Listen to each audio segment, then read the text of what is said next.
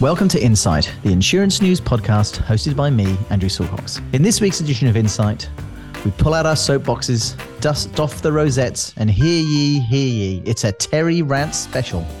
Except he's not here. Conspiracy theorists collectively gasp in unison. The latest APRA statistics are out and they're not as good as they might appear. I studied statistics at university, but thank goodness I came to my senses.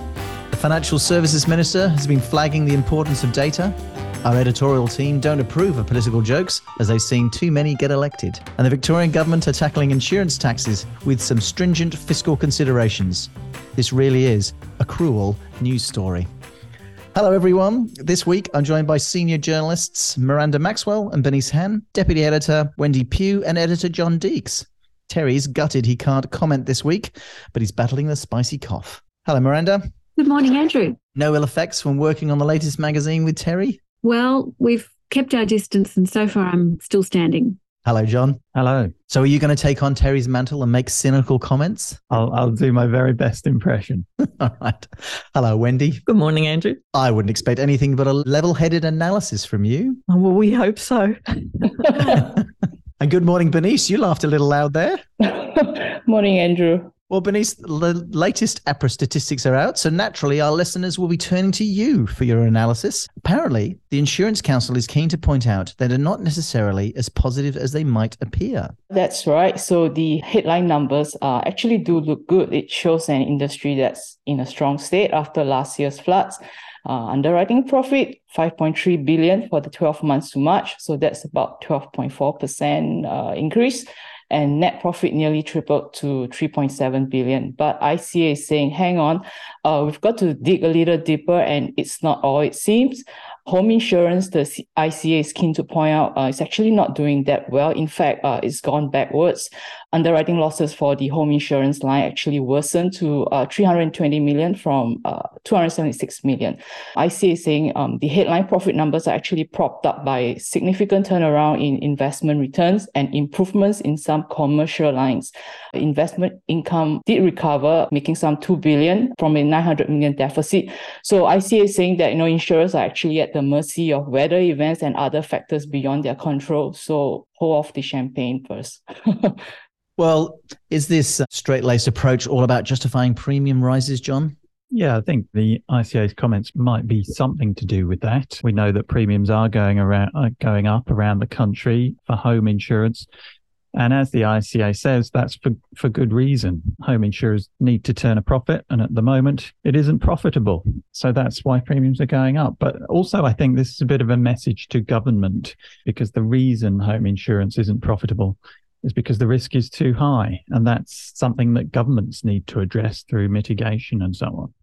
Well, talking of governments, Miranda, the Financial Services Minister has been flagging the importance of data.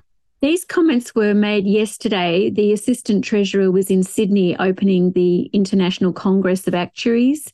Uh, so he used that address to stress the importance of data in improving insurance affordability and he says politicians and insurers should work together to address gaps in coverage for vulnerable communities. The Hazards Insurance Partnership is creating a nationalised data bank. And this, he says, will be critical in fixing affordability issues because insurer data can identify high risk areas, such as low income earners living in areas more likely to be impacted by climate change. So his comments were really all about transparency and insurers doing more to expose areas where policy changes are needed. And in a sort of quid pro quo, he then wants insurers to respond in turn with better premiums to reward risk reduction. Well, he says data, I say data.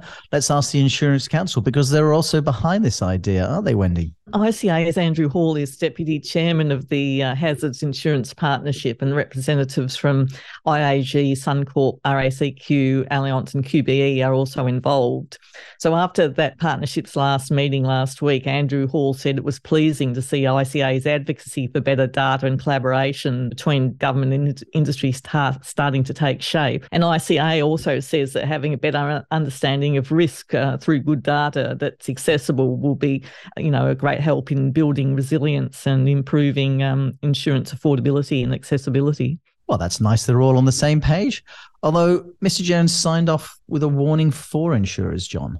Yes, he did, as as Miranda just touched on there. Uh, he was quite strong in his comments towards the end of his speech, basically saying that if homeowners do work to reduce the risk on their properties, then it has to be recognised through a reduction in premiums. You know, it, Mr. Jones says that if steps are taken to mitigate the risk, then the insurers have to take steps to bring down the premium if if those people are lumped with the same premium as people who are not taking those steps, then that's unfair, he says.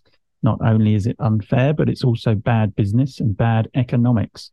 It sends all the wrong signals. Now, of course, insurers would say, well, of course we do that. So get on and, and, and let's get the mitigation done and, and then you'll see the premiums come down.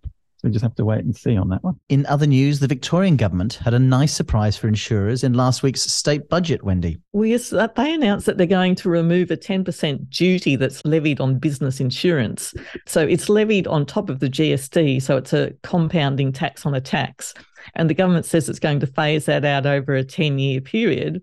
So it says that insurance taxes uh, can distort business decision making and lead to under or non insurance.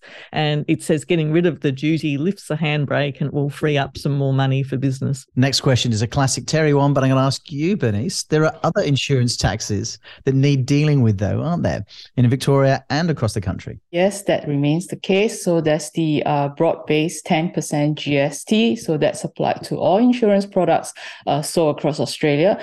And then if you break it down state by state, um, the various jurisdictions still charge a stamp duty of uh, 9 to 11%.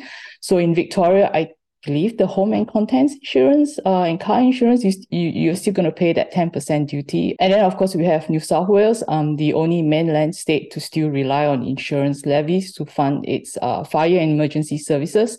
So the uh, ESL, uh, Emergency Services Levy, basically jacks up home insurance premiums by about 18%, and uh, for business cover, it's up to 40%. Having said that, the ACT is the only jurisdiction to have completely divorced itself from uh, insurance taxes. So um, it started the tax reform program in 2012, so they're the only ones to say bye to insurance taxes. All right, that's it. And Wendy, a medical indemnity insurer is tightening up its cover around gender transitioning. Can you explain what's happening here? Well, MDA National, which is a member owned insurer that covers GPs, has introduced a new professional indemnity policy exclusion that takes effect from July, where they won't cover claims arising out of a GP assessing that a patient under 18 years of age is suitable for gender transition or where they initiate prescribing of gender affirming hormones.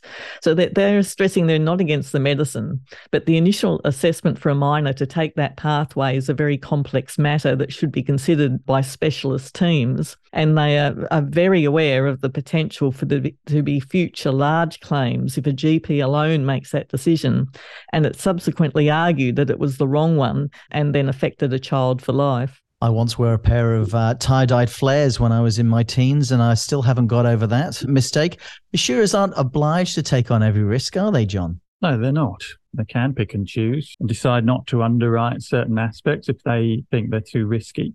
Uh, they're perfectly entitled to do that. Of course, it that doesn't mean that it doesn't cause problems. And in this case, I think the fear is that it will reduce the number of professionals that are available to treat young people facing these kinds of issues, and that in itself could create problems. But uh, of course, that's not not really something that the insurer has to worry about. And finally, Miranda, US insurer State Farm is pulling back from property insurance in California. State Farm is the biggest insurer in the US by some measures. So it's pretty alarming. It's withdrawn from offering any more personal and commercial property cover in California and is only continuing with auto. Uh, this capacity issue's been getting steadily worse since 2018 when the really serious wildfires were the costliest event of the year globally for insurers, costing about $16 billion. Uh, you might remember authorities put a one year moratorium to stop insurers cancelling or not renewing policies after that. And since that expired, AIG last year and now State Farm are withdrawing from California. due to these spiraling costs of catastrophes. And uh, State Farm also singled out construction costs outpacing inflation and a tough reinsurance market. Well, it's not Hollywood, but could we see the same kind of thing happening in Australia and New Zealand, Wendy? Well, I'm not sure we'd see an insurer pulling out of just an entire state, you know, based on state boundaries. But obviously, they can be selective about the risk they take on, and, you know, that's reflected in risk based pricing. So we often hear of people who have very limited uh, affordable options if they're in a high risk area or who might have to go without um, the flood cover. In New Zealand, Tower made the point, you know, just last week that uh, it's taking a closer look at landslide risk following the North Island weather disasters this year. And it's also said it has increased the weightings it puts on the flood risk portion of premiums to reflect the changing risks profile. So it tends to be more of a, you know, location and risk by risk assessment, I think. And on that note, that brings us to the end of this week's Insight podcast by Insurance News. Thank you once again to our panel John Deeks, Wendy Pugh, Bernice Han, and Miranda Maxwell. Enjoy your week and thank you all for listening. If you have any questions or comments, please email us at editor at insurancenews.com.au. We value your input. You can read all these stories and many others at your leisure at insurancenews.com.au. You can subscribe to the Insight podcast on iTunes, Google, Spotify, on all your favorite podcast platforms now. We look forward to catching up again next week.